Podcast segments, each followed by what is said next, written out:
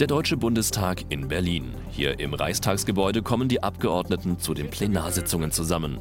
Doch was genau bedeutet es, Abgeordneter zu sein? Abgeordnete sind Vertreter des ganzen Volkes, an Aufträge und Weisungen nicht gebunden und äh, nur ihrem Gewissen unterworfen. Das heißt also, dass Abgeordnete nicht ausschließlich äh, Interessenvertreter ihres Wahlkreises, ihrer Partei oder ähm, einer bestimmten politischen Richtung sind. Sie sind eben Vertreter der Allgemeinheit des Volkes als Ganzes. Wie wird man Abgeordneter?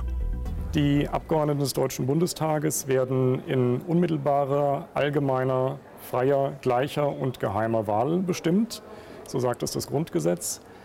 Und äh, wählbar ist, wer die Volljährigkeit erreicht hat, wer also das 18. Lebensjahr vollendet hat.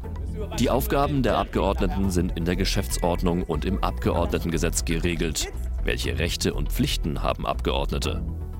Die Abgeordneten dürfen an den Beratungen im Plenum und in den Ausschüssen und an den Abstimmungen teilnehmen. Sie dürfen Fragen mündlich und auch schriftlich an die Bundesregierung richten und sie dürfen sich zu äh, Fraktionen zusammenschließen. Ein Abgeordneter erhält für seine Arbeit monatlich zurzeit rund 9.800 Euro. Dieser Betrag ist voll zu versteuern. Daneben erhalten Abgeordnete auch eine steuerfreie Kostenpauschale von rund 4.300 Euro.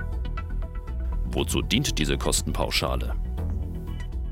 Sie soll den durch, den durch, das Mandat bedingten Aufwand abdecken, das heißt also die Einrichtung und Unterhaltung eines oder mehrerer Wahlkreisbüros, Fahrten im Wahlkreis und die Betreuung des Wahlkreises. Der Beruf des Parlamentariers ist ein Vollzeitjob. Dürfen Abgeordnete darüber hinaus auch noch in anderen Berufen arbeiten? Sie dürfen aber daneben äh, weitere äh, Tätigkeiten und äh, Berufe ausüben. In dem Moment, wo es aber zu einer Interessenkollision kommen könnte, sind äh, die Tätigkeiten und die daraus erzielten Einkünfte anzugeben gegenüber dem Präsidenten und äh, dieser hat sie zu veröffentlichen. Mehr zum Nachlesen auf www.bundestag.de.